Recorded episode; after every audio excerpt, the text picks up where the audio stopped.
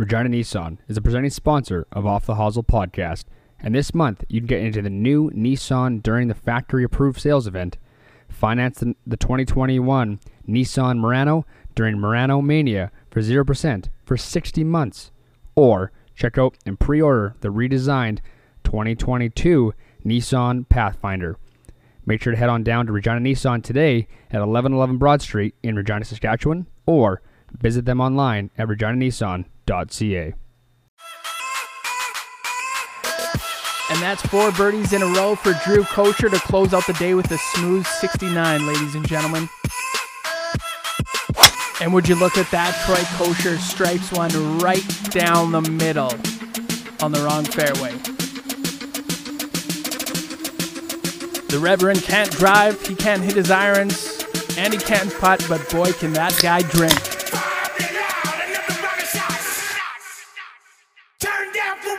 You're listening to Off the Hosel, presented by Nissan Regina. Now here's your host, Drew Kosher, and co-host, Troy McClure Kosher. Hey everybody, we're back from an episode off the It's episode 90. My name is Drew Kosher. I am your host, joined by stat guy Rip, the intern. No Troy today, no Dan, but we got a full agenda for this podcast. Rip, uh, we welcome you back in. Thanks, Coach. Thanks for the introduction. How are you doing, buddy? Can't complain. You know, it's uh, episode 90, 10 away from 100. Yeah. Another great guest on this week, as Silver always. stick. The silver stick, yeah. Uh, before we get going, though, we gotta mention that this is a Nissan-driven podcast. They're the number one place to get your next vehicle, oil change, or any vehicle-related needs. Located on 1111 Broad Street in Regina, Saskatchewan. It's time today. Make the switch to Drive Nissan. Rip, why don't you rip off where we are recording from? We are recording from Divots Indoor Golf, located on Rochdale Boulevard, right across the street from the Doug Wick hockey rink. Yep, a lot of fond memories of that place. Yep, snapping it around. and going titty. All right, Rip. Um, lot to chat about today. Sports. Um, hockey's firing up right away here. Yep. Golf. Ryder Cup is this weekend. Um, Lou Real just wrapped up. Local sports. Uh, Rip, what do you got? Uh, what's going on? But first, actually, let's go to the, our weekends. What's uh, what's what's happening? What did I do this weekend? Um, Saturday night. Yeah, Saturday night. Played a hockey game. Saturday. Saturday. Oh, we played Sunday. Yeah. Nice. Okay, let's go to your game first. Yeah, so Sunday we played against Briercrest in Caronport. Um, you know, just we beat them six one. We didn't play too well. Shocker. Yeah, shocker. We didn't play too well, but um, like I think we had more fun than anything. It was just it was just good to be back playing, right? Like Yeah, we didn't have a absolutely. we didn't have a season last year. We didn't even get a chance to play. Um, we barely got a chance to practice, so it was, it was good to get a game under our belt. Well, Walker, here. I'll interview you. You know, uh, we're here with Turn Riplinger, six-one win over Briercrest Exhibition Series Game One. Rip, um, you know, thoughts on the game? Uh, you know, I think we just got uh, pucks in deep, kept sh- short. How, No. many, how many points do you have? Uh, two apples. Nice. Uh, I, I don't know. It was just it was just a I know, it was just a standard game. We didn't do anything really special. You know what? I thought Briercrest surprised me. Honestly, I think they played well. They played hard. They hit. They played fast. I just I think their downfall is they have no skill. I mean, uh, that was just they couldn't really make any plays. But you know what? They they put up a good fight. And, and ah, fuck, this is terrible to say. I was they had a good crowd. nice. And it was loud in there, and I was sitting, I was sitting, my line mate Craner, Riley Crane, we were sitting there, I'm like, I kind of want them to score. I want to see how loud it gets in here. Because it was loud, dude. Like, they'd flip a puck out, and, like, the puck would, like, bounce over a stick, and everyone would be like, ah! nice. Yeah, they're going nuts. So I was like, I want to see them score. Anyways, 20 seconds left. It was like a two on two, and their guy just, like, came down the right hand wall and tried to fire it cross ice. It hit our D man skate Oh no. at, like, the top of the circles. Goes in. Crowd goes nuts. Yeah, the crowd went bananas. I, me, I just hop on the ice too to like I was being the back checker to make it a two on three. Dashed. I'm like ah. Minus one. Yeah. No, we plus one. I was night? plus one. Plus but one. I Craner was sitting on the bench. I skated by Craner. I'm like, well, I didn't want them to score me on the ice. Bad karma. It is what it is. It's an Well- exhibition game, but Well, and that's probably just the fans, you know, not getting to see any sports last year. yeah, that's true. Right. So, that's though. You're back into the the, the thick of things. Yeah. We played Sunday. We uh, we lost five three exhibition. We dressed 14 rookies, a 16 year old rookie goaltender. We outshot the team we played against, and I thought uh, the young guys played well. They held- they held their own. It was uh, you know first taste of junior hockey for 14 of those players. So good to see. You're okay with that game? I was, yeah. Yeah. I mean, when, I mean, we outshoot them, and they played their top guys, and we played 14 rookies, and at the end of the day, we won the last period. Yeah. And uh, we can only build off that, I guess. Billy Bean. Yeah, exactly. Yeah. Yeah. Then we I play this upcoming weekend. Do you play it all? Or you play on? We, we play tonight. We Yeah. uh, we play the Capitals at the Agrodome. You know, Yeah. people listening now, it's called the Brandt Centre if you're Yeah. younger, but back in the old days, it was called the Agrodome. The Agrodome. So we play at the Dome tonight against the Caps at 7:30. Check out the boys. Storm coming to town. There's a storm coming, so uh, completely different roster than we played the other night. So yeah, I'm excited. Wagon. Oh yeah. And you Big guys play? We play uh, tomorrow night, Thursday, against U of S in Saskatoon, and then Friday in Regina against Manitoba. Yeah, Nice. Should be a good weekend. Both exhibition games. Yeah. We Okay. don't we don't start regular season until mid October, I believe. Deadly. Sorry, my headphones are just cutting out here. Uh, okay. Oh, that's good. We're good there. Yeah, there we are. okay. Well, let's rip off last week's podcast with motherfucking Merles. Motherfucker. Matt Murley. What a weapon this guy Yeah, is. he's a beauty. uh, people were, you know, I had a few texts and they, they quite enjoyed it, and, and I think some of your teammates were fired up uh, for Merles. Yep. You know, he this guy's uh this guy's a weapon. Yeah, he's good shit. He was a good time. Um, had some good stories about over in Russia and um, everybody Asia. rides. Yeah, Asia. That was cool. China? No, Japan. His, Japan fa- his favorite place to play was Japan. Yeah. What a in this guy Yeah. was. No, it was a lot of fun with Merles. He, um, yeah, like now he's with those Chiclet boys, and you know it's kind of funny because he said on the pod, he's like, "No, hopefully after I'm done with you guys, we get over to twenty five thousand or whatever mark." And I sent him a text that a day later after the pod blew up, Yeah, he was at like twenty five point two. I'm like, there you go. there. You're welcome. Yeah, now he's got. He gave me the itch to go gamble. Now I'm Oh, losing all my money. Thanks, Merles. Everybody rides. Yeah, everybody rides. Uh, okay, sports talk. What do you want to go to first? Uh, fire up with some golf. The Okay. season. Well, before you go into the Ryder Cup there and stuff, let's go off of what I Well- found out from this past weekend. The L'Oreal Cup local, the Saskatoon Golf and Country Club took down the Royal Regina, 17 to 13 overall total. Um, they lost the alternate shot. The Royal did four and a half to one and a half. So got Yeah, got that's- dummied in that, unfortunately. But an overall solid weekend from what I talked to the captain from our club, the Royal. And yeah, I mean, 17, what did I say, 13? Yeah, I think so. so. Uh, I think they battled hard, he said, and, you know, as he said, it was a good battle. So uh, congrats this afternoon and the Royal Boys for grinding. Yeah. And then this, well, this past weekend as well is the start of uh, the new season in the PGA. Oh, yeah. Yeah, Tempo Town. Tempo Town. Max Homa won. Did you see uh, Mike Commodore's tweet? No. He was like, fucking Max Homa. And then, because they're like buddies. And Yeah. then, like, a day later, it was uh, Max Homa saying, hashtag in one. Oh. Just butt buddies. Yeah, Tummy so it was- sticks. So it was good. It was good that way. So congrats to Max Homa on Yeah, winning. Max Homa. The Fortinet Championship at minus 29. You love to see it. Yeah. Tempo Town. Tempo down. All right, what else we got here? Uh, PGA Ryder Cup. Ryder Cup. Let's rip it off. Why don't you rip off the teams? You have the teams there? I get the rankings. Okay.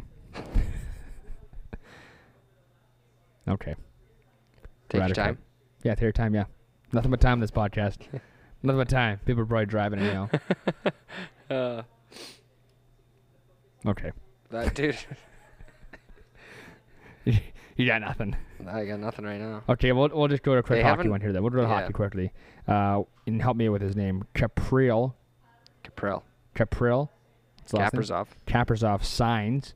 Was it five years? Nine? Five years for nine? I haven't seen. it. Forty-five million dollars.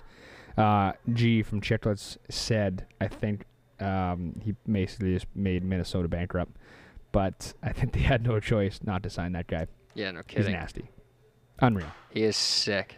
So good signing there. And then uh, Travis Zajac got a trade for a one-day contract to re- retire with the Devils, Yeah, he signed. and is now working in the business operations with the New Jersey Devils. Pretty cool for him. Yeah, it's sick. He was a nasty player. I liked He him a lot. good. Who went to the Islanders recently? In the ba- oh, Zdeno. Chara. Zdeno Chara signed. Was it was it a one-year deal? Yeah, I believe. And then seventy five hundred. Yeah, one year deal. Going back to where it all started, Zdeno Chara. So that's the the hockey roundup there. Um, Um, who else? Oh, Kailer Yamamoto re-signed with the Oilers. deadly. Keep, one year. Keep going here. Um, Nolan Patrick technically re-signed a two-year contract with the Vegas Golden Knights What do you mean technically? because he was just traded there. Oh, okay. So he's a free agent and then re-signed. Well, he was yeah, he was traded to Vegas and then they re-signed him. Nice. Yeah. That's it, Rocky. That's it for hockey. I got. Actually, they they have physical testing today, and then they start preseason this weekend. Yeah. Well, th- well, they've been doing all those rookie, um, the rookie showcases and stuff like that. Which And our boy Cole Sillinger lighting it yeah, up. he's snapping it around. He's doing real well. Um, my favorite thing is you f- you follow hockey fights on Twitter. Yeah. It's just buzzing with tilts now. I love it. Yeah, that is kind of cool. Just watch it because like all these guys are trying to make a team, trying to make the main camp, and they're just tilting. They're fighting everything. So, Yeah. I love it. yeah, that's good to see. I'm excited. Some big boys out there. Some big boy. Yeah. Okay, you have any more hockey talk here? Um, No. nothing. Okay, what else is on your notes there? No. Well, I finally got the teams. Perfect. Let's go to then. Um, teams here. Team captain Steve Stricker for Team USA, Ever heard of him? followed by Fred Couples, Jim Furyk, Zach Johnson, Davis Love III, Phil Mickelson are all vice captains. Your computer's a joke today. Yeah, I don't know what's going on here. I think it's just the website. Okay, read as much as you can. Dustin Johnson, Bryson DeChambeau, Brooks Koepka, Justin Thomas, Patrick Cantlay. Oh my God.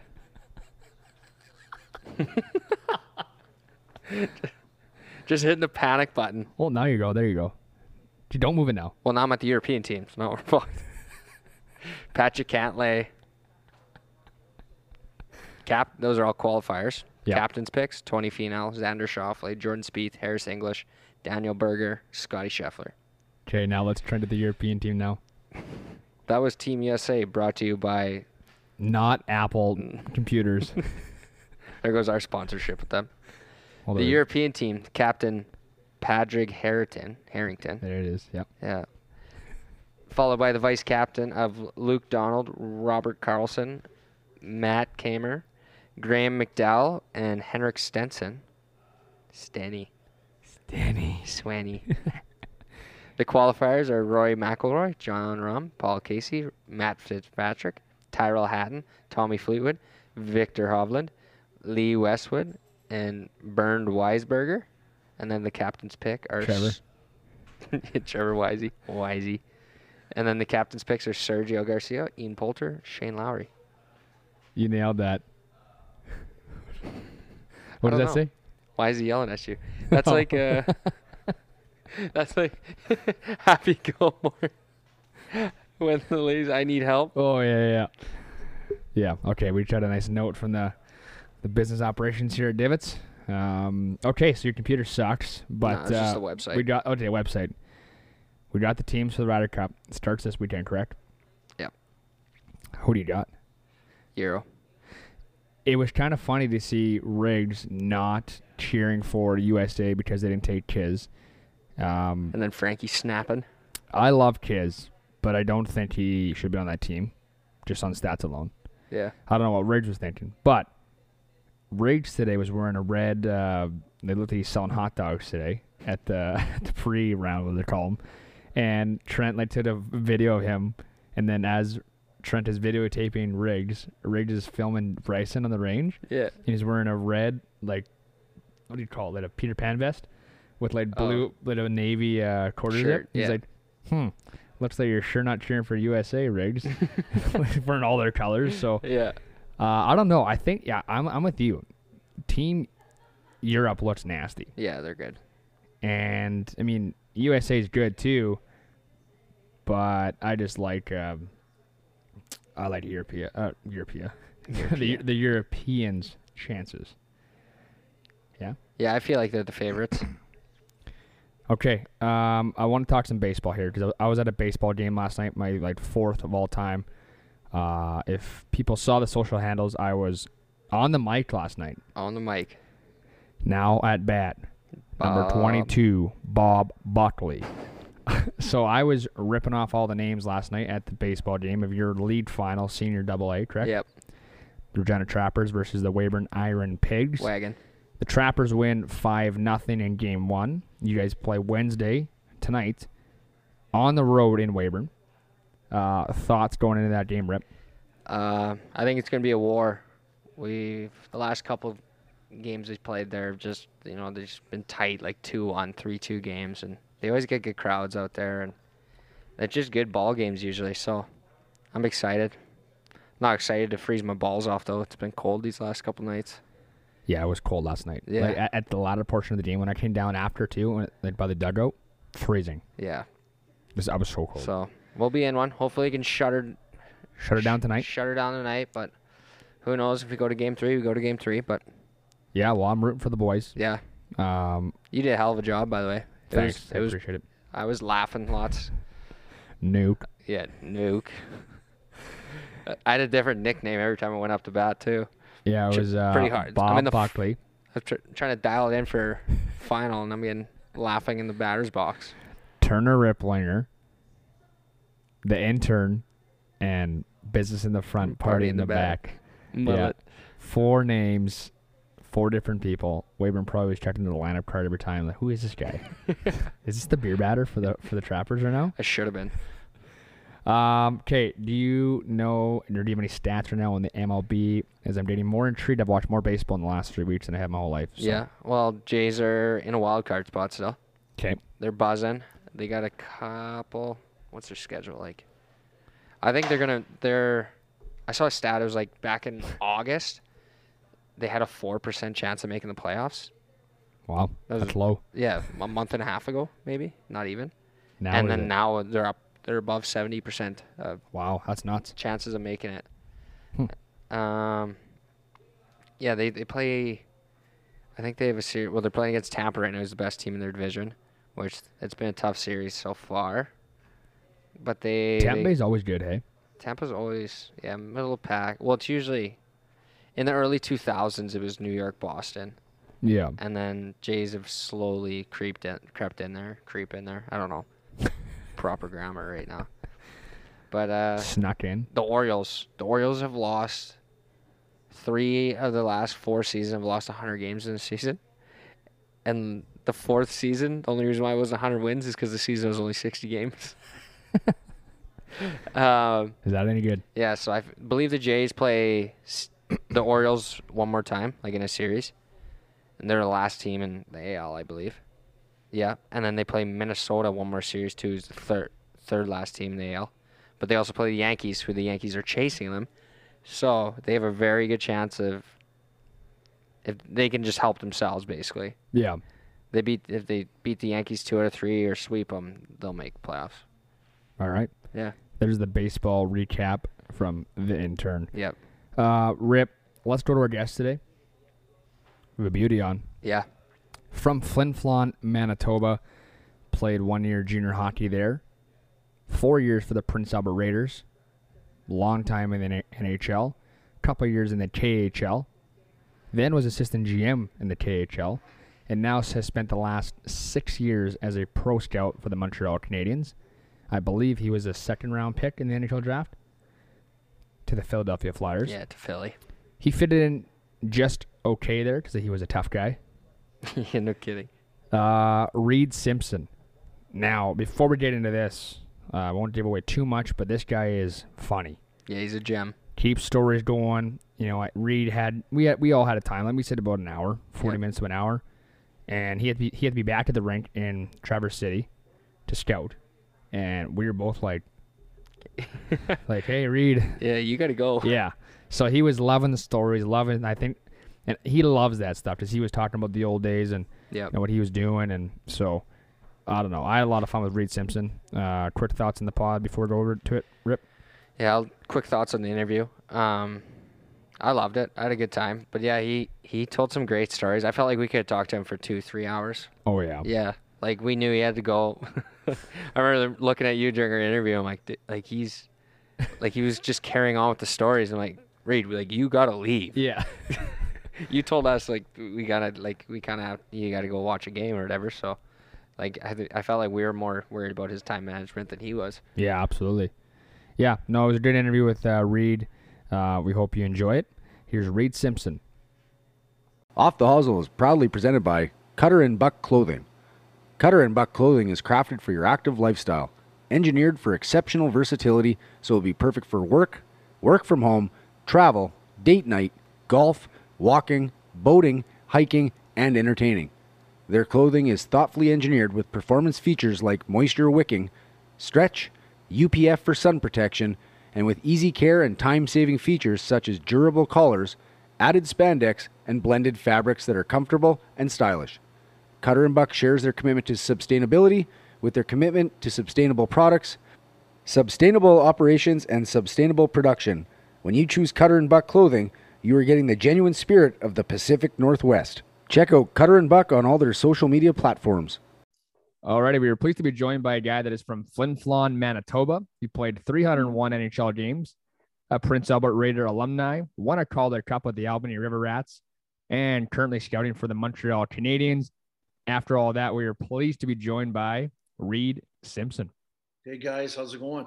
Oh, we're doing good, Reid. Good, Reid. This is uh another beauty for the pod. Hey, Rip. Yeah. This is uh we're excited to have you here today, Reid. Um, first off, thanks for being here. And what's new with you? What's going on? How are things? It's been good. I mean, obviously, you know, professionally with with our team going to the finals last year and and and having that run that we had, it was, you know, kind of a little bit of a payoff, I think, for what, you know, all the work you do as a as a professional scout. You, you know, we we did a lot of moves through through trades and, and, and acquisitions on the on the free agency side. So, you know, you, you go to these games every, you know, probably 150 games a year between the NHL and the American League. And and when when you get players that that end up being helpful to your to you know your run like that, it, it you know that's the payoff I think. So, you know, it was fun and and you know, unfortunately we you know we got we kind of hit a wall against Tampa, and they're they were an excellent team, and they just kept going, and and we didn't get there. But you know, it was fun, and and unfortunately, again with the pandemic, it wasn't we weren't able to kind of enjoy it as much as you would in, a normal year. But but yeah, it was it was great, and professionally, that you know that was you know kind of been the highlight so far. And you know, as far as life goes, I've been living in Chicago the last 15 years and God, you can't, I can't, can't think of a better city. I know it gets a lot of, it gets a lot of crap on the internet and, and everything like that. But as far as a, a great place to live in the United States, it's, uh, I, I love it there. Well, and I can only imagine you probably got a big, big bonus after that run to the to, to the Cup final. Well, well, yeah, maybe maybe call Marc Bergevin and, and tell him to bump those up this year. All right, Reid, as we always doing this podcast, we have to backtrack things a little bit. Um, you know, we want to talk about, you know, you growing up as a youngster in Flin Flon, Manitoba. Um, you know, walk us through the sports and hobbies that you were up to, you know, growing up in um, Flin Flon. Well, I mean, it's it's like every kid that grew up in Saskatchewan, Manitoba, in one of the small towns. Um, there's not a lot to do, and and and a lot of people you know, as kids, we you, I kind of played every sport, and hockey was obviously the one that the, the communities rallied around.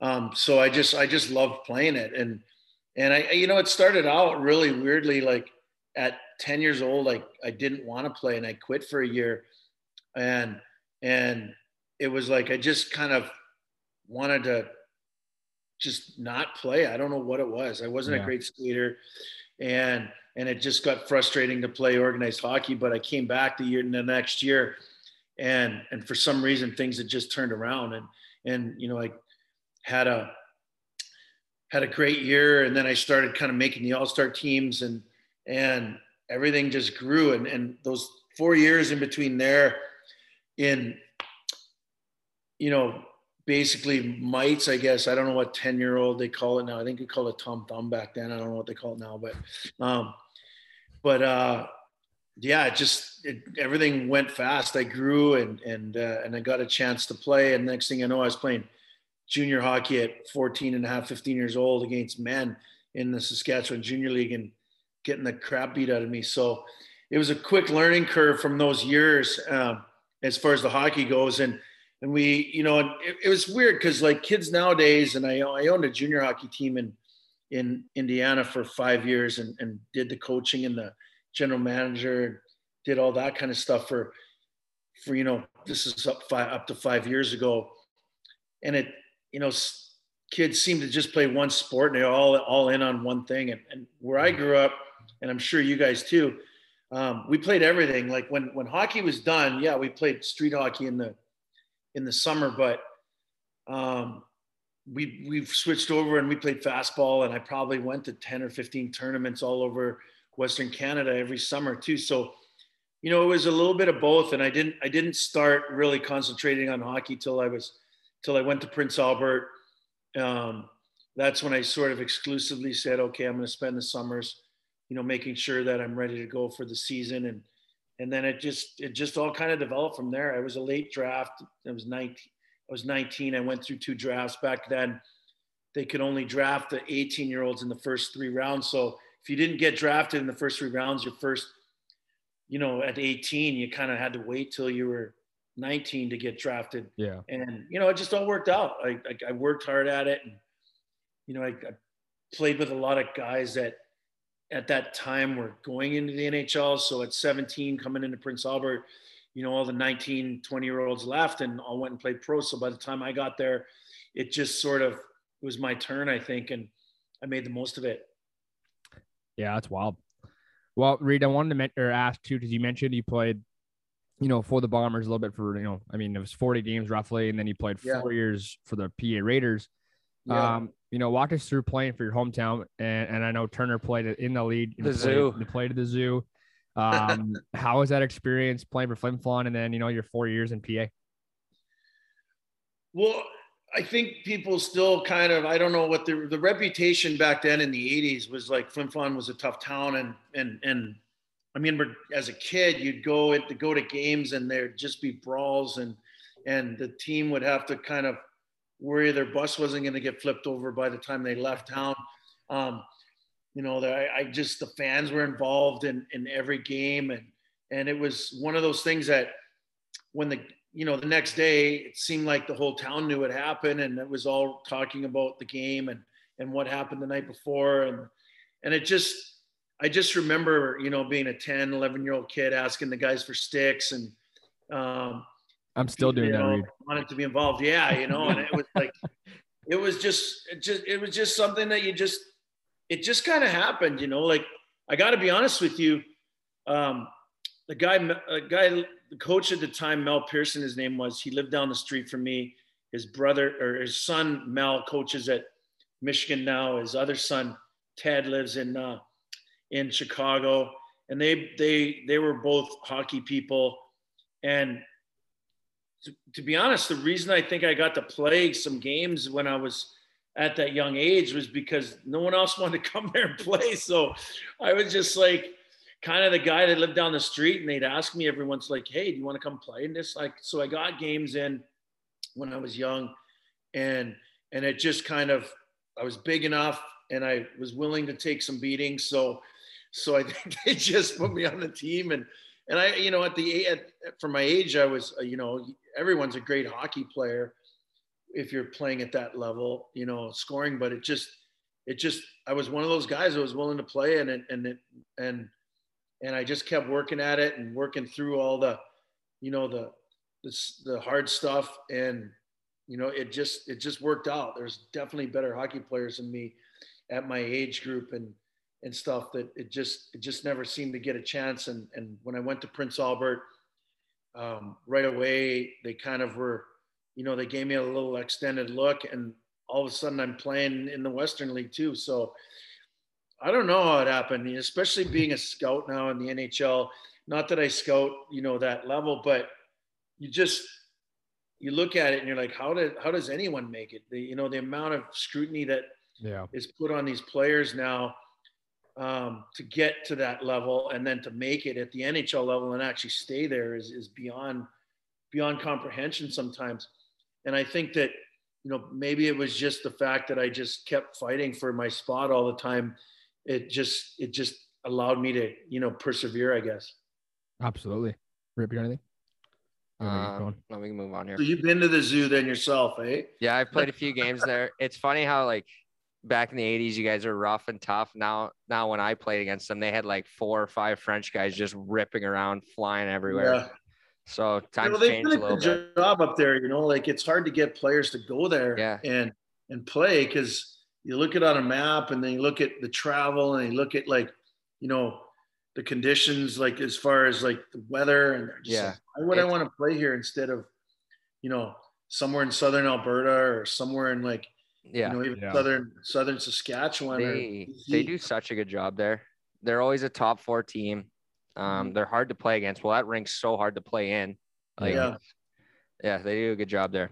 Well, I- and I, I think too, Reid. I mean, like you're a, you're a scout and like I recruit as well. I mean, I think once you get the guys there and see the facility, Yeah, then it's a little different, right? Guys, okay, you know what? Now I see why guys come play, you know, in certain places because then they have a little bit of a taste of what. yeah, it's to actually get the like. reputation too, I guess. And and you know, I think at that level, you know, every kid is still kind of if you're good at that level, and and you know, you've got a chance to to to have hockey as part of your your next step, whether it's college or you know, get a chance to play pro at some point.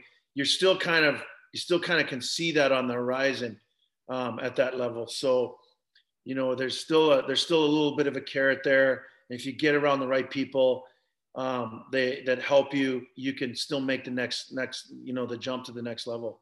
Yeah, absolutely. Reid, I want to jump to your 1989 draft, uh, 72nd overall by the Philadelphia Flyers. They must have, uh, you know, the Broad Street Bullies brought in Reid Simpson as well. Uh, how special is that for you? Uh, you know, walk us through that day. We love those stories of draft day. Um, yeah, walk us through the draft. Well, it's interesting because, um, like I said, it was my third year, and and uh, and they kind of had told me Mike Modano had played, I you know, with us, and I ended up on his line for Oh, the majority of the year. So Wow. you can, you know, you, you obviously he was he was the guy that everyone was coming to watch, and and from all over the, you know, every team was there, every, you know, the whole year and I and so I, I I benefited you know immensely from that you know from being on his line. And you know I kind of took care of him a little bit as far as no one no one touches Mike kind of deal. Yeah. and and it, it you know it, it developed me. And it, one thing when you play with a player with that type of skill you learn how to you learn how to play you know the game at a very high level yourself. You start getting looks that you'd never see. You start getting pucks that that that most guys can't get to you. And you learn how to play with talent. And and so that that really helped me um, develop in, into the player that you know you have to be i think to to to get and play at the nhl level.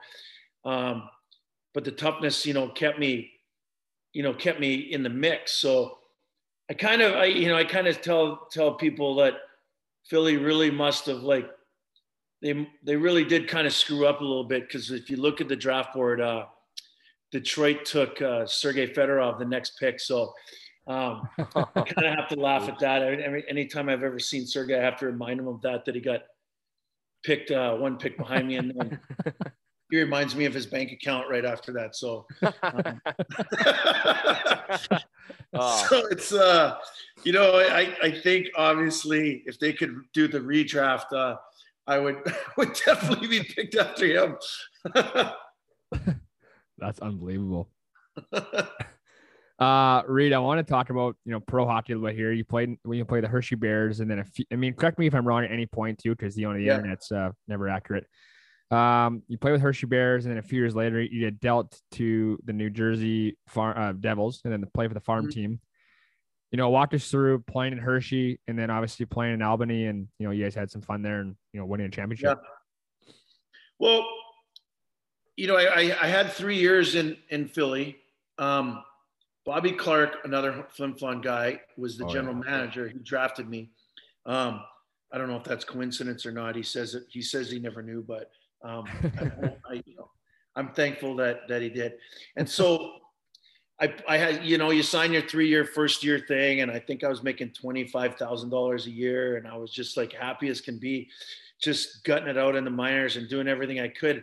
I the first year I didn't play much. I just probably had thirty fights and thirty games, I think, and and I ended up going back to junior just to play, and then the next two years, um, I, you know, I, I I got better to the point that I thought I was, an, you know, a, a legitimate American Hockey League player. The management changed, and I, they, you know, I didn't go back. So it was kind of that summer looking for a place to play. And Bobby had moved over to Minnesota. Next thing you know, I'm in Minnesota, and I got an actual chance to play with the North Stars that year, coming up from Kalamazoo, and thought I was good. And I got hurt with a groin injury, and it kind of, it kind of nagged me for almost a year. I remember like it was I was never right. And what I did was I, I you know through that through that process, um, I had gone to this skating camp that you know the treadmills that they have nowadays. Yeah. Well, I don't know if they have, them, but they were pretty big in the '90s, and not a lot of guys.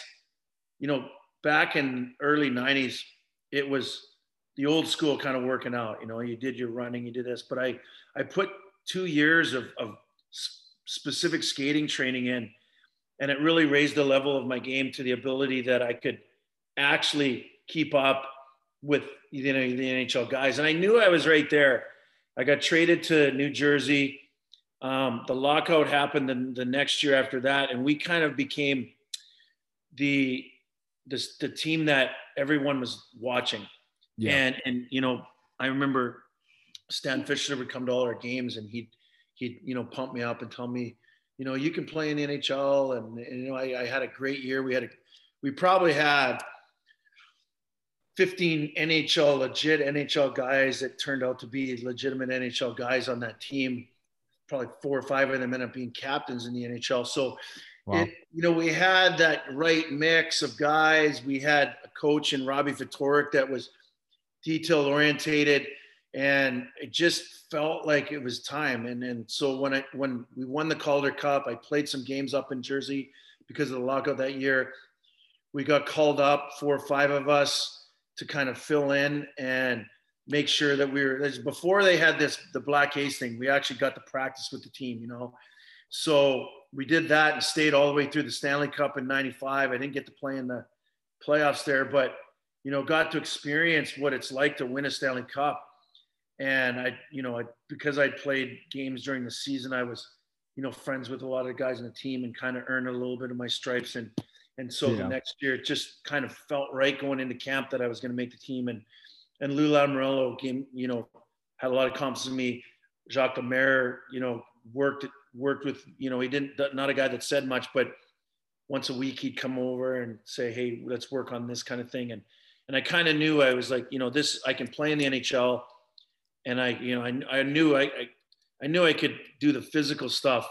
It was just a matter of keep improving every year so that you could stay there. So, you know, like I said, uh, I think I fought your cousin maybe my first shift in uh, in, the, in the garden, and that was obviously the he was the guy that if you could if you could if you could have a good fight with him, you could pretty much have a good fight with anyone in the league, and and and that was where I kind of realized like, hey, this is this is I can do this if I just put my head down and do all the right things. Absolutely. So Reid, uh, I'm gonna go back to your uh, AHL Calder Cup run. I was looking yeah. at the brackets right before we got on together, and you guys had a third round bye. Yeah, explain yeah. that. Would you guys pay them off, or what happened there? I forget how they were, they did it that back then, but like, the I think the teams might have been like split somewhere. Like I don't know what it was. Like, um, but yeah, we had like ten days off. I don't think we finished that year until like mid, like almost mid June, but the or like late May. But but because of the lockout, the Stanley Cup was pushed almost into July. So so we had like we played late, and we we played the last two rounds up in New Jersey. Um, I, I, can't exactly remember. I think we only lost two games that whole playoffs. Um, it would just, you know, we went in. I remember going into the finals into Fredericton, and and uh, you know we were pretty confident. I think we we beat the lot. We won the lot the round prior, like four straight maybe, and it was just kind of like, all right, you're gonna roll over these guys, and then we and the first game I remember playing, and Donald Brashear was on their team, and and everyone was saying, you know, this guy's gonna this and he's gonna that, and he was the tough guy that was gonna change the. So I just went to Robbie Ftorek. We almost had a line brawl and like a like a like a warm up brawl. Couple guys actually got suspended for it for missed the rest of the playoffs. But oh wow, you know, I just told Robbie Ftorek, put me out against that guy. Right, first shift. I've never seen him. He'd just been called up, and I gave him a pretty good beating, and uh, and that kind of set the tone, I think, for that series. And we ended up winning four straight there too. So, you know, I I gotta admit, like it was it was we had such a great team that that as soon as we won the first game, it, it just was all over for them. You know. Yeah. Wow. That's yeah, we we had we had we had a great great bunch of guys. Yeah. Like, oh, we always... were so good that our goalies were actually switching off each each game. Like we didn't even have a number. It's like Pee Wee. Yeah, like, like it was one get what like the whole playoffs. Mike Dunham and Corey Schwab literally, no matter how good they played, would switch off one game, one game, one game. And we were sitting out players that ended up being, you know, NHL stars. Like Sheldon Souray was there, and he didn't even play. Um, you know, wow. he get in, he got into a couple games. Like we had, you know, it was it was crazy how good we were. And then he got called when we got called up. Yeah, Scotty. They were doing the same thing. You know, like they were sitting out like Sergey Brylin would would would score a goal and get set out, and the next game Jimmy Dowd would score the game winner, and the other another guy would go in, and you're just like, you know, it was it was a great organization to be a part of during that time, and the the whole thing about it was, you know, you learned how to be a team that won, and yeah. and I've carried that with me my entire career. You know, you try to kind of model like your the whole thing they did there. And, and you see that's why good teams win now. The ones mm-hmm. that have been good over the years, the last 10, 15 years, are, are doing the same thing. And, you know, I think we're trying to do the same thing in Montreal, create a culture that, that, that guys stick together. And I think that's part of the reason why, why we did so well last year. Absolutely. Guys like Shea were there yeah. and, you know, even like bringing in Toffoli and Anderson and, and, and guys like that, that just, they're team guys, you know, and they and they create that culture that everybody everybody's part of. So no matter what happens, you just feel like, you know, you feel like you've got something to give every day. Absolutely. That's awesome. Okay, Reid, you play for teams like Pittsburgh, Chicago, Tampa, Nashville, Montreal, St. Louis. Like those are really, really great organizations. I know guys are always looking to go to teams like that. Um, is there any organization that stood out to you while you're playing and like that you loved that you love playing there, you love the city? Well, New Jersey was great because it was obvious it was my first year. Like, you know, I, I definitely took full advantage of being 10 miles from New York. I, you know, I was a 26 year old kid, 25 year old kid. I was like, I always wanted to see the world. I traveled all the time when the seasons were over. So New York was this city that I would just like, wow, this is like anything. If anything happens in this world, it happens in New York somewhere. So, you know, I, I, was, I was, uh, I was, I was always intrigued with you know spending time there during after practice, you know, just walking around, checking things out. Um, I, you know, obviously Chicago when I got traded there was still it kind of come off that you know that had the superstar years with uh, Chris Chelios and Roenick and Eddie Belfour and guys like that that kind of had that. It, it, changed a little bit over the time I was there, but that city itself supports uh, supports their sports so well that you can't help but love being there. Yeah, um, you know, and and it and it is such a great city. Um, it's it's no wonder guy they can get they they've got what they've got now. Um, and the guys, you know, it's not hard to sign free agents to go there. Yeah um, to you know to, to even longer term deals. You know, it wasn't hard to get Seth Jones. I guess. I, I guess if you throw enough money at something, it it, uh, it makes everything good. But uh, but yeah, like th- those were the two cities I love. But I, I gotta admit, like people ask me that question over the years, and I'm like, any city's great if you're playing in the NHL. Yeah, no, You- you- yeah. If guys are complaining Or about where they winning. live and they're playing in the NHL, like as far as I'm concerned, you don't want them on your team. yeah, no, that's true. but yeah, those two cities stood out. Like, you know, Nashville was great at the end. It was a small town back then, and yeah, you know the hockey was a little quieter. Um, you could kind of fly under the radar, but the fans loved it there, and they were still getting, you know, full, full, full, uh, full attendance. So, you know, every everywhere had its perks as far as like on and off the ice. But again, like if you're winning, it kind of solves all the problems Yeah, off the ice. too. absolutely. Happy, you know. Yeah, that's true. Uh, Reid, I was texting Matt Murley late last night. He's over in Oh, Sweden. He, he answered uh, this morning, woke me up actually. Thanks, Merles. Uh, recent guest, and he just he told me to ask you about your time in the KHL. He said you must have some stories. Uh, walk us through your two years as a player there. Yeah, that's uh the untold stories. Um, I just watched uh, I just watched that Danbury thing on TV the other day, and Wow. Okay.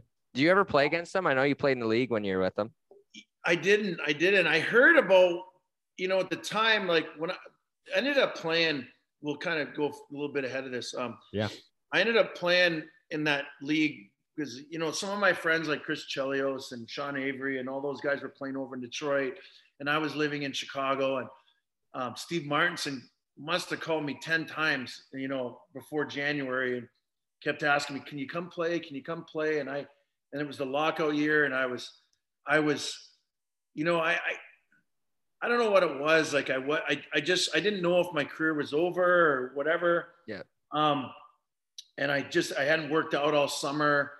Um, I, I didn't anticipate getting a contract, you know, in that year. And so I kind of, I'd been asked to coach and stuff a little bit. So what I told him was, you know, if he lets me coach, I'll come play there. And, and so I got to run practices a little bit. I got to do a little bit more just in case something down the road would come up next year, the year, Yeah. you know, the, the next year. And, and it was fun, but I'd heard about that team and we did, I don't think we crossed over with them or if they did, it was prior, but yeah, that Danbury team was, was like the, uh, well, let's put it this way that like the team I played for in Russia, the Vityaz, uh, which was kind of uh, like known as the the Danbury Trash, the Danbury Trashers, like we put them to shame when it comes to the antics that kind of went on and off the ice. Um, yeah, they could probably do a, a documentary on that team, and if they could, if they could get it, you know, translated into into English. But yeah, I think I think I think maybe our guy was our guy that was running our team was watching that was watching that Watching that. Denver, and he took it to a whole nother level. So it was it was fun, man. I I gotta admit, like like uh you know, going there, not speaking the language, not understanding anything, you know, everything's backwards. I I what I I'm kind of made a promise to myself when when I got the call in in July to go there. Um and you know, the agent that called me was a friend that I, he wasn't my agent at the time, but uh, a, a, Paul Theofanous. He he talked to me and he I'm like, so what's the deal? He's like, well, there's a new team coming into the, the Super League and and they want some toughness. And I'm like, okay. And he's like, and this is how much they're gonna pay you. And I I kind of was like, really? like, are you sure they're gonna pay me that much? And he's like, I hadn't heard any stories about the, you know, their. So I kind of, I, he goes, they want to know in 48 hours though, and this is like July long weekend. Um, and I called my, uh, my ex-wife at the time who just, um, and I told her like kind of the deal, and I'm like, no, listen, this is more money that I've ever made in the NHL, and and I have to give it a shot. And I and I kind of was like, I said to myself, like, I'd go to jail for this much money, so um, like, I what can what how bad can it be in Russia? At least I can leave if I don't if I want, and and uh, and so I, I you know I took a leap of faith and went there, and and and you know I, I said to myself, you know, before I left, like don't be that guy that comes in and tells everyone the way things should be. Just keep your mouth shut. You know, mm-hmm. learn the language as soon as you can, and and just kind of go with the flow. And and that's what I did, and I think that's what that worked. It worked well. It, it, I think I give that advice to anybody going there at this point. Um, if they want to keep extending their career or have a good time there, because you know, you'd played with Russian guys. I played with Fetisov. I played with Sergey Brylin, and I, you know, I asked them what it's like, and they they they didn't say much because I don't I don't know if there was much to really say about like what Russia the differences there, but I kind of took you know that I, I took the advice. You know, we've all been on teams before where someone comes in and and is acting like they know more than everyone else, and yeah, you're kind of you know they're like, well, we do it this way here, blah blah blah blah blah, and you're just kind of like nobody wants that guy on their team, so yeah. Um, I just went and did my job. The the guy, you know, the the management and ownership of the team, you know, they they they were very explicit on what they wanted me to do on the ice, and I had no no problem doing that. I think I I think for the at the time I had set some I must have set some like you know Russian fighting records because it was more like yeah, 300 pims in 41 games. Reid. yeah, and, and, they were all fighting majors too. Like every, every it was just like like I'd never experienced the like you know management coming down to the bench and, and telling the coach like this is what I want to happen right now and get the hell out there. So and, and so I just I followed that lead and and you realize very quickly who's who's uh who's paying who's paying over there and how to get that how to make sure you you get your next paycheck. So so yeah, it was it was fun, and and, and the league had been developing itself. Like I, you know, as I look back and knowing what was like the, the Super League was still in that. And I don't know if you guys have seen that Russian Penguins um, or Red Penguins uh, movie yet. That was out. If you if you haven't, take make sure you watch it because that we were just an extension of that before it turned into the KHL, and and and that's and you know that's that's the best way I can put it. You know, like the planes we flew on. You know, sometimes you weren't sure if you were going backwards or forwards. so even getting on planes, sometimes it was a leap of faith. You know, you'd go to the rink and you'd need a hockey stick, and because yours are broken, and and the trainer would be like, "No, the hockey stick guy's not here. I, I don't. Know. I only have the key for the gloves. Like you know, the gloves locker." And you're just like, "What the? Like, okay, I guess I'll play with the." someone else stick You're today. playing wrong-handed. Yeah, just like that kind of stuff, you know. And you're just like, what the hell? but you know, it was very clear right away, like who was running the team, and and you know, it it it, it was it was definitely influenced by you know if you did well you got paid well let's put it that way yeah yeah that makes sense yeah uh reid i want to you know quickly talk about this and and i'm not sure you you will correct me if I'm wrong here, but assistant GM for the team that you played for. Um, Was that kind of a move because now obviously you're scouting now, going on six years, I labor five years now in the NHL as a pro scout. Yeah. Was that kind of a move like, hey, I'm I'm at the end of my career. I can get into kind of some assistant GM stuff, learn the game a bit on the other side of the business. Um, you know, what made you decide to be a you know the AGM for the the team you played over in Russia, and then you know obviously scouting now. Well, basically it came to the point I was 37 years old and and and I uh, um, I just they asked me they, they we need a guy that that will you know can find our players for us over there because truthfully they didn't they didn't they don't run on much information as far as knowing the players and I I knew the players and I knew what they were looking for I knew what guys would would fit well yeah. at that level and what what our team specifically was looking for.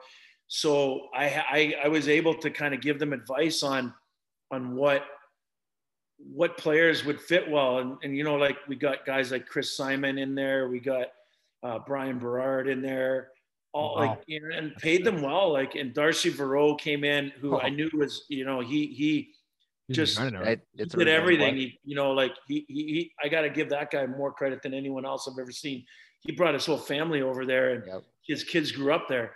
So wow. I mean, he saw he he experienced everything and he he he worked he worked harder than anyone I've ever I've ever seen to like to to play the amount of years he played there. And you know, it was it was it was it was the kind of thing where they just needed players. Like we'd get into camp early and, and NHL camps hadn't even started yet. And they didn't they didn't know any players. So I kind of would scour the I'd scour the the minor leagues for players that were top minor league players or guys that were going to not make NHL rosters that could have an impact in Russia and say, okay, these are the guys, these are the guys that we need to get, and this is what we can pay them. And they're and at the time, the Russian ruble was was so high that it was, you know, it was like a guy playing in the minors now here making 250 could go over there and make make like 600 cash. So yeah. so it was an easy sell to these young guys uh, that were kind of border borderline players. It's kind of changed a little bit. It's hard to, you know, there's guys now playing in the minors that can make three, four hundred thousand dollars if you're a top minor league player. It's kind of hard to sell them on making three or four hundred thousand cash in Russia now when it's kind of upside down. You know, where that that would have been a million dollars back then, and you know, it's not it's not.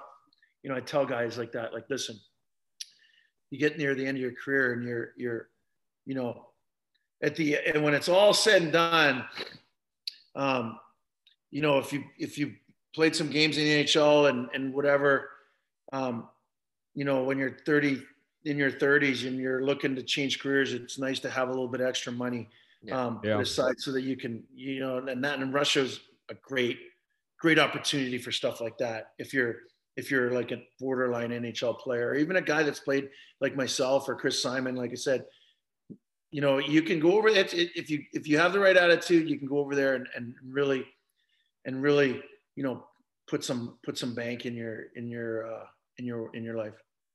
Absolutely.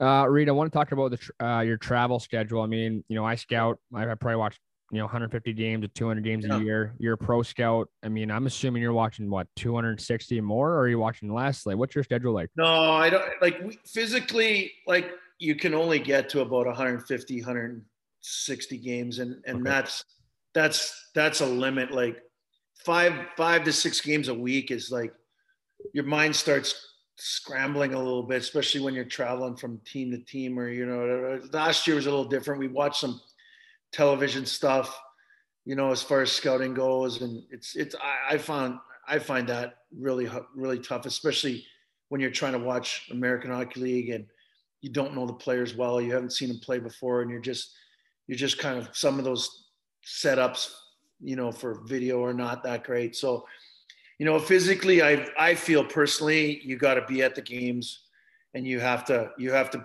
be present to to be able to see all the little nuances that you want to get out of you know what you're doing and how to make it you know make that report solid enough so that the guy reading it yeah can you know can get a really good Im- imprint of what this player is. And they're really good in Montreal. I, I don't know how any other organizations are because um, I've never worked for anyone else, but right from the top down, like Burge and Scott Mellanby and, and Marty Lapointe and, and Eric Crawford or those guys, they, they actually listen, you know, sometimes you don't know that they, you know, you're just out there doing your job. Yeah. But they really, they really have a lot of respect for the guys that are out there um, watching games. And I and everyone always asks me like, what, you know, what does management do? And I'm like, well, pretty much everyone from the general manager down is all, all we do is watch hockey. You know, and that's yeah. the only way to really improve your team incrementally over over little moves and and stuff like that.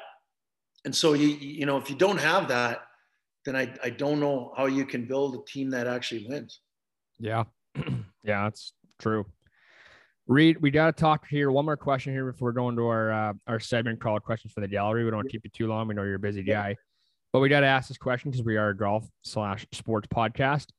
Um, talk about your golf game. I don't know. I mean, I know Staves mentioned you might you might be a golfer. Merle said it, um, and I can only imagine some of the places you've got to play. I really hope that you golf. So yeah, uh, you know, no, I do a lot. Well, I I don't a lot, but I've got I, I I've been able to like through the luxury of of playing hockey, been yeah. able to golf a ton of like all the best courses around the world almost. And yeah. I was actually just out at Gozzer Ranch. Yeah. I, you know, I like, I think like because because they always do I, I do a lot of like the charity events I, i'm not one i'm i'm a good bad golfer let's put it that way i'm a guy that like i can if you put me in a in a in a scramble with uh you know as the fifth guy i can i can make shots but in my real game if i'll shoot 13 14 holes you know right around par and then i'll shoot five eights so i don't score well but but i help the team when i'm when i'm in a scramble so Good match play Yeah. player.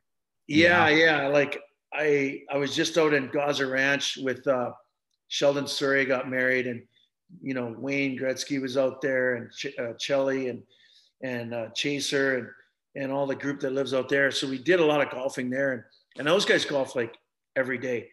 But I was able to help out a little bit here and there um, with that, and you know another great golf course there um, um, to to golf, and I I appreciate it more now because if I, if I golf 10 times a year, um, about the fifth or sixth time, I start thinking I'm good again. And uh, then I want to golf more. But then it, seems like the more I golf, the worse I get sometimes. So I never seem to get over that hump in the summertime where you golf like, you know, for two or three weeks, you get like 10 rounds in and you actually start Figuring feeling like you, you know what you're doing. Yeah, but um, yeah, I love the game, and and and uh, I'm hoping I get a chance to do a lot more.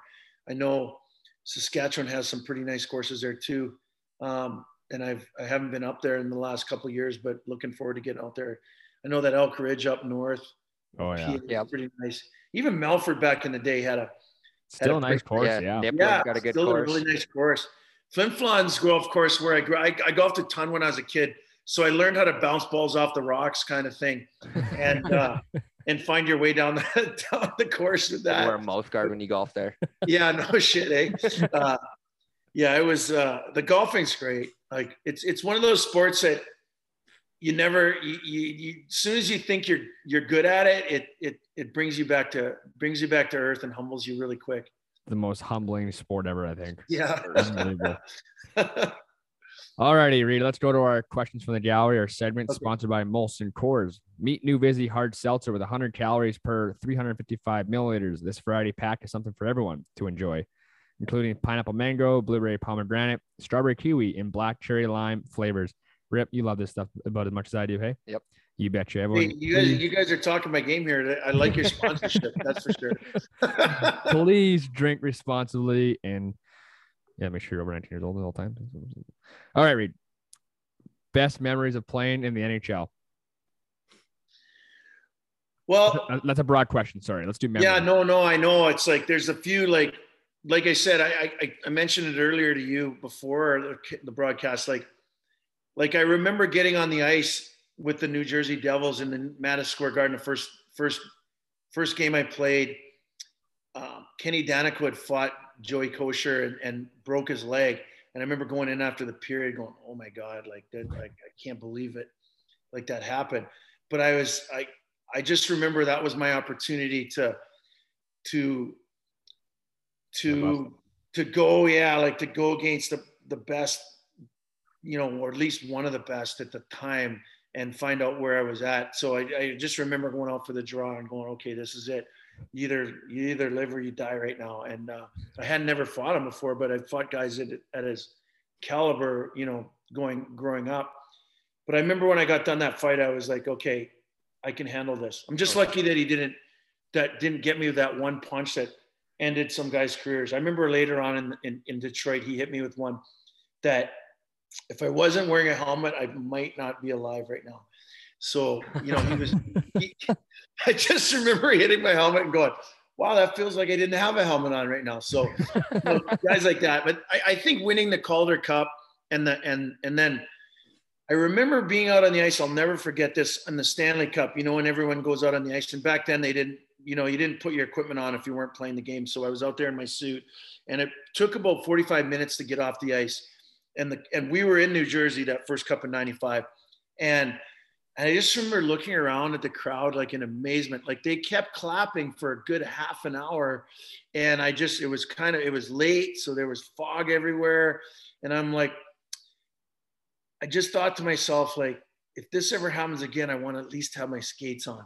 And Yeah. it, you know, it never did. but I, you know, I came close in St. Louis later on, and I remember we lost uh, Colorado, and I, it was probably the the most the it was the most frustrating. Like it was the hardest pill to swallow, I think, in my NHL career when we lost to to Colorado, and they ended up winning the cup that year because I, I knew we could do it. I knew we had the team to do it, and and you know that those two those two things were like were will imprint on my mind forever. And it and it you know again it's all around winning. I you know even scoring two goals in the last game at the Maple Leaf Gardens you know seemed pretty special at the time and everything like that. But nothing compares to winning a Stanley Cup. I don't think and and I, I think that's a pretty that's most guys will say that. I think that Yeah. played just getting to that to the top of it. I even winning the Calder Cup.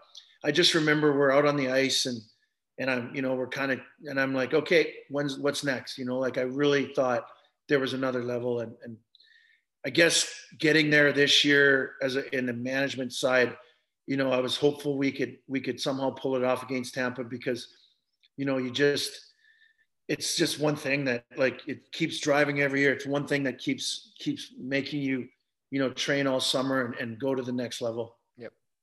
Absolutely. All right, Reid. Um, I believe you're in a few few tilts in your NHL career, so I'm gonna ask you, uh, who's the toughest guy you ever fought, and who's the sneakiest tough guy that you ever fought? Well, I can tell you the sneakiest stuff, guys. Darren Langdon for sure, and and and Paul Laus is like right next to him. Like as far as like that goes, like these are two guys that like never, they no one no one, they weren't names that guys knew. I, I players, other guys knew them. Like guys in the league knew who they were because you didn't get out of a fight usually with Darren Langdon without getting punched in the face pretty hard, like every fight, and he would fight for for like well over a minute every time. And so sooner or later he was going to hit you, and he, and he punched hard. And same with Paul Laus, he punched really hard for a guy that, you know, he didn't stand wide open and like throw bombs, but but God, like they just seem to hit you every single time. Um, Bobby Probert and Tony Twist and and Kocur were guys like Twister, like tried to rip all your limbs off when you fought him. You know, like he just like and I, you know, I played against him 12 times a year in junior, and and he just he seemed to get bigger, stronger every year to the point that like, I mean, he just he was. You knew he fighting guys like him, Probert or Kocur, or even like Marty McSorley. I had a really good one with him. So like, I, I just remember that fight fighting McSorley. I'm like, you get to the end of your career or the end of the fight, and it's a minute in, and and basically he's got nothing to hold on to except skin, and you're and you're just like, okay, when's this one coming? Because it's gonna like eventually, at least if they're you know a minute into it, it's probably gonna only have half the punch. But if you get punched by a guy like those four guys in the first 20 seconds of the fight, like good luck with uh, not having to get taken off on a stretcher. But those guys were the scary ones, you know, um, that that really, really, you knew they like there was an anger in them that you're just like, all right. I, I feel like they're gonna they not they want to beat me up. They want to go the wives lounge, beat your wife up. They want to like kill your baby. They want to like that was like that was kind of the feeling. I, I had the same thing in me, but you know, I I I know when you flick that switch, you I always try to tell people like, you know, what was it like fighting all the time like that? And I'm just like, it was like turning the light switch on when the game started and then turning it off when it was over. It was a it was a mental thing that you just had to do and and Yeah. to survive at that level if you didn't have that it just it didn't work so yeah you know proby proby scared a lot of guys Yeah. that's for sure He's a big dude. Uh, Yeah. Reid, you had 18 goals in your NHL career, I believe. Yep. Uh, i think i remember every one of them who was your first goal on, and walk us through it? You know what's funny? I think it was Jim Carey in Washington, and I like I just kind of closed my eyes and fired it at the net, and it went in. And I'm like, I probably like the only guy on the ice in the building that didn't see it go in, unless you were eating a hot dog or taking a drink. But like, I just remember hearing the crowd, and I'm like, holy shit, I think that I think that went in. and you know, you kind of put your arms up and you're like, oh my god, I just scored an NHL goal, and and and it. I don't know if they're, they're that's a pretty good good feeling. You, um, it's you know, obviously I wanted to score more, and and people ask like you know guys used to say to you all the time like like like the guys that scored all the goals they'd be like man, you got the toughest job in this league. You know, you got to fight every night. And I'm like, no, you got the toughest job. you know how hard it is to score a goal in the NHL? 50 goals. You know, I could go in a fight anytime. Like, you know, you can't just go say, I'm going to go score a goal. I mean, there are guys that do that, you know, on occasion, you know, you, you can tell that like they're on a mission to score and they do, but it's a hell of a lot harder to score a goal than it is to get in a fight in the NHL, especially if you're tough, like at least, well, not anymore. You know, hang yeah. in there you know, but yeah, it's, uh, it was, it was, uh, it was, it was fun every time I scored. I remember I scored like, uh, in Nashville, the, this, the first year I was there, Barry Trotz was a coach and, and I kind of told him at the end of the year, like, we we're way out of the playoffs. I'm like, Barry, like, just let me play a little bit, you know, play me 10 minutes a night. and, uh, and I, uh, I had gotten two goals in the, like the leading up to the last three games, I got two goals, and we're playing Phoenix the last game, and it was a no no meaning game, and and I I came over center ice and and just ripped one through the D man's legs, and it and I heard it hit the crossbar and go in, and I just remember I'm like that's like three and three, and I went by the bench and I'm like. Barry, just play me more next year. Like we could get in the playoffs. Yeah. And uh, it was kind of the joke, but but yeah, like I mean, like I said, I I remember like almost every goal because they're when you only get 18, every one of them is pretty damn special. no kidding. Rip. All right, uh, we'll move on to more golf questions here. What's your lowest round and what's your handicap? Well, I tell people my handicap's 16 because it probably I don't know. I, I I told them that the other day. I like I'm like, listen, if I golf 88, what's my handicap? Because that's about Clinton. And they're like, well, that's 16. And I went out and shot 87 that day. And then 80, this is last week, and 88 the next day. So I wasn't lying. But I think my best score, it's actually at a golf course in um, Saskatoon. And it's the only time I broke 70 or in the 70s, I got, I got 77. And what, the, what's the new course? It's not new anymore, but like it's in South Saskatoon. They built like a little area down there um, condos around it and everything. I used to Willows. just what's it called? The Willows. Yes, the Willows. Yeah. Okay. And I golfed 77 at the Willows, and I'm I'm not kidding. A no cheat 77. Like I didn't touch my ball because I, I I like birdied the first three holes, and I'm like, you know what? I'm gonna play this one fair. All and I golfed a 77. The only time I've golfed a 70 uh, anything in the 70s you know, and I've I've gotten to 80 like probably 30 times, and that's that's the closest I've been able to get. I got I but I like I, like I was talking about earlier, like I golf Pine Valley and I golf like 92, and that like yeah. a real real score. I, I've so I, I can I love playing, and every once in a while everything works works well. And like I said, if I can avoid the snowman more than twice a game, then everything seems to my score looks not that bad. Yeah. uh, Reid, favorite beverage after a round? Well, I usually like it. Usually starts before the round, before the round's over. Um, I've been drinking tequila. Chris Chelios has a really good tequila out now. Um, wow. I hope it's in Canada soon. It's called El Bandito, but I make a pretty mean margarita, so I don't mind having a margarita to just loosen up a little bit on the front nine and uh, usually they carry into the back nine, and uh, and and that that's why I don't play golf a lot because it's a it's a long drive from the suburbs in Chicago to get back long downtown. Day. So uh, I got to you know you got to go in the clubhouse and actually sober up before you get in your car. So it's uh yeah I like golf. It's like I said it's it's it's it's more of the fun fun aspect for me than than worrying about what I score. Reid, what's uh, I don't know what you can and can't say, but one of the best pranks that you've ever seen playing pro hockey that you've either done or seen or been a part of? Well, I know one like Chris Nilan put a freaking Chris Nilan in New York told me a story. He put a fish in the back of underneath the guy's seat in his car. I like literally took the seat out and put it in there because the guy was pranking him all the time, and the guy had to end up selling his car. It was like the Jerry Seinfeld like thing. Yeah. I mean that's a that's pretty aggressive as far as like taking it.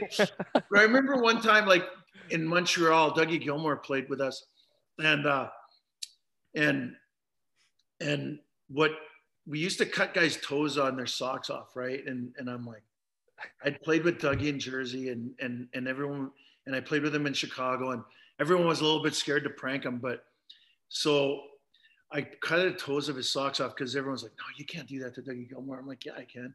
And, so I cut his toes off. And I just remember we're all sitting there waiting for him to put his suit on his socks. And he pulls on his socks and he pulls them all the way up, all the way up to his knees. And it was bad. But he, pay, he, he paid everyone back later because I remember guys were laughing and, and someone had, I can't remember who it was, but someone came in after a game and and he literally cut the arms off their suit so he had a vest after the game because he didn't know it was me at the time, but he thought it was someone else. So he, he came in way he he got out of the shower and literally cut the guy's cut the guy's arms off his suit that he thought did it. And the guy walked. The guy had his like put his suit coat on. It looked like he was wearing a vest, but it, it was like I'm not gonna say who it was because it was uh it was it was uh, it was pretty funny actually though. That's awesome. Rip anymore? Uh, that, that, that's pretty aggressive too. I think. You know, Should I go?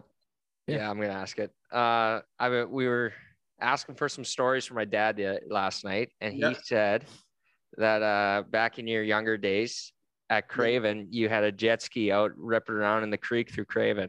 Oh yeah. Care to, yeah. to comment or confirm that? That's definitely confirmed. That's story confirmed we did some uh yeah me and darren kimball are after our first year um we bought these jet skis right? So we were we were so proud of them. We thought they were the coolest thing. They were the stand-up ones too. Yeah. So we used to have races in lucky lake. I remember going down there and we'd like race like to the shore and we'd race to the shore but he would never stop. So like he would race in his jet. He'd jump off his jet ski and it would be in the bush up there. So we're like, let's take these to let's take these to Craven. It would be great time. And you know, Craven, they had that little river going through there, and uh, you know, it was pretty hot usually when we were down there. So we're like, let's launch these things in here, and we we started ripping around there. I remember people were looking at us like, what the hell is wrong with these guys? Because it was only about six feet of water maybe, and it was only 20 feet wide but it was the one thing that cooled you off. I mean, you come out of there like mud all over you. We had to like carry them out, but yeah, we, yeah, we. That's a story confirmed. We were spraying everyone. that's unbelievable. yeah. all right, Reid. Last one here for you. We don't want to keep you out longer than we have to. Um, yeah. You're busy guy. You know, I'm. Sh- I don't know what courses you have and haven't played, but what's a favorite course you have played besides Augusta? But when I wrote this question yesterday, I was kind of like, you know what? I feel like he's already played Augusta. But no, if you haven't, I haven't, I okay, haven't so... had the luxury yet. No, that's a tough one. Um, I can tell you the favorite, the funnest course to golf. I golfed down in uh, at the Grove in Michael Jordan's course uh, last spring. It's it's a new course, and the greatest thing about it is there's like a hundred members there, I think, and they all golf at this. They they all golf together. Like like they golf with like twelve in a group you know, it, it, you can kind of do whatever you want. And the, the, the, uh, they, they deliver like the beers with drones, the, the caddies. What? The caddies are on like mo- these motorbikes or whatever driving around. It's like, it's the, it's the, it's the craziest thing you've ever seen, but it, and, and it's the, it's the coolest course you've ever seen. It's kind of flat. You can almost see every hole from, from the clubhouse, which is, like I said, there's like, I think there's only hundred members there. Yeah. So there's at best maybe 12 or 15 of them on, on, a, on any given day at golfing and they all seem to be golfing at the same time. So yeah that's a pretty cool course. Um, Winged Foot. Wow. Winged Foot's that's cool. kind of the coolest course like i'd say like the the most prestigious course i've ever golfed. And and i golfed literally behind donald trump the one time i was there and i'm like this is back in the 90s and every time we get to the hole, like he'd be sitting there waiting, and I was like, should I ask him questions? Or I like, but uh, I never really got a chance too too good a chance to talk to him during the time. I just kind of listened to him, and let's just say nothing's changed since then. Okay, here actually, I forgot one last one here for my brother. He always asks this question. Uh, ultimate foursome. Who who is your ultimate foursome to golf with? Oof. Well, I have to put Sheldon Souray in there because because he's the he's like he can hit it as far as anyone I've ever ever played with as far as uh, that goes, and he's and he's probably the funnest guy you're ever gonna golf around. And he's a man rocket too. Yeah, yeah, yeah. It seems like there's like girls following the whole, the, you know, getting in their golf cart. It's like the the beer girl seems to be at your hole every time when he's golfing with you. um, Well, that's for you, Reid. That's that's what they're saying. yeah, no, no. I, I've given, I've, I've, I've, I'll, let- I'll I'll definitely let him take that that crown. Trust me. When he when he came to uh, when he came to New Jersey, he he took that that title over real quick as far as uh, that goes. Um, Sheldon Souray. Um, let me think. You know, I've always wanted to golf with. It. I thought it's a cool guy is Huey Lewis, and I, I don't know if he's a good golfer or not, but I've always wanted to golf with Huey Lewis. I don't know why. And uh, God, I don't know. Can Elton John golf? Because I'd love to. I'd love to take a round of golf with Elton John and just pick his brain about Oh yeah. like his life has been like. So Yeah. yeah, That'd be kidding. cool. he, he he can probably putt at worst, right? Like, um, I bet he could putt. So like, I don't know. That would that sounds like a pretty fun foursome. Absolutely. All right, Reid. Uh, man, we appreciate you coming on today. We had a lot of fun with you. Um, Yeah. Hope we can do it again down the road. Maybe when the you know the, the Habs are back in the final again. You Yeah. know, it's um, you know, kudos to you guys and, and your team, Bergevin there. Uh, what you guys did last season. You know, three quarters of the world probably didn't have the Canadiens playing in the final, but you guys all Yeah. proved them wrong. So Yeah. had a lot of fun today, Reid, and we appreciate it. And hope we can do it again.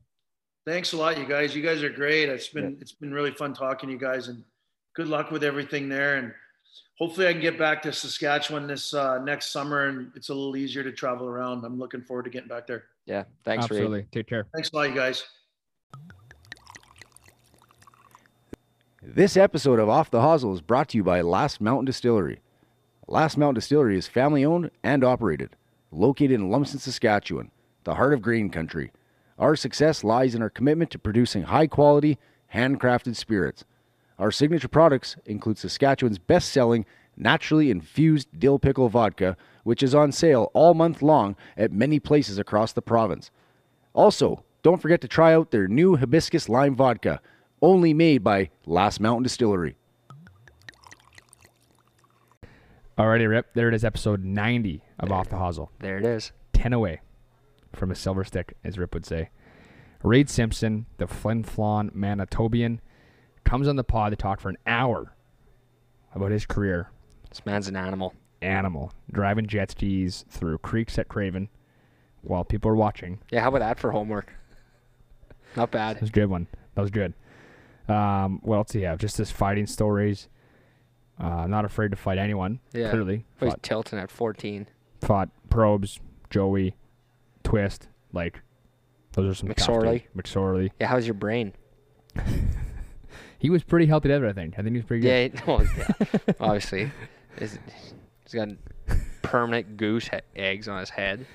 Remember that one time he said when was it Joey said he punched him in the head and he's like it felt like he wasn't wearing a helmet. Yeah. That sounded like it hurt. so, yeah, no, Reid was a good guest. Yeah, he was a hell of a guest. He was a good time. Another beauty. Rip, what uh, what else we got here before we wrap it up for the week? What else do we got? I don't know. You're off to a ball game. I'm off to a hockey game. yes. Hopefully, come out with two dubs. Yes. One's a preseason, one's a league final. Yeah. So one. One. We one's a little win more it. important. Yeah. Um, yeah, and then we're back here next week. Another podcast. Got some big dogs lined up. Yeah, we do. Be always, ready for them. Be ready. Ten away from hundred. Wow, That's nuts. I never thought I'd be here. Someone asked me this, but I am. Look at us. Who would have thought? Who would have who would have thunk it? No, don't say that. Who says that? My dad. Oh. And I carve him every time. I call him an idiot. Who would have thought? Not me. You ever see that? All right. Rip. Uh, quickly at underscore off the hosel on Twitter and Instagram, at off the hosel on Facebook and YouTube. Make sure to subscribe, like, retweet, do what you can to help us Just grow. go do it. Yeah, do it today. Because if you don't, we're not friends anymore. Um, other than that, follow Hardo. social handles and Hardo. Rip, it's always a pleasure talking to you every week, Yeah, love it. and we'll talk to you next week. Everyone else out there, please come back next week to do another great podcast. Peace. See ya. Hardo.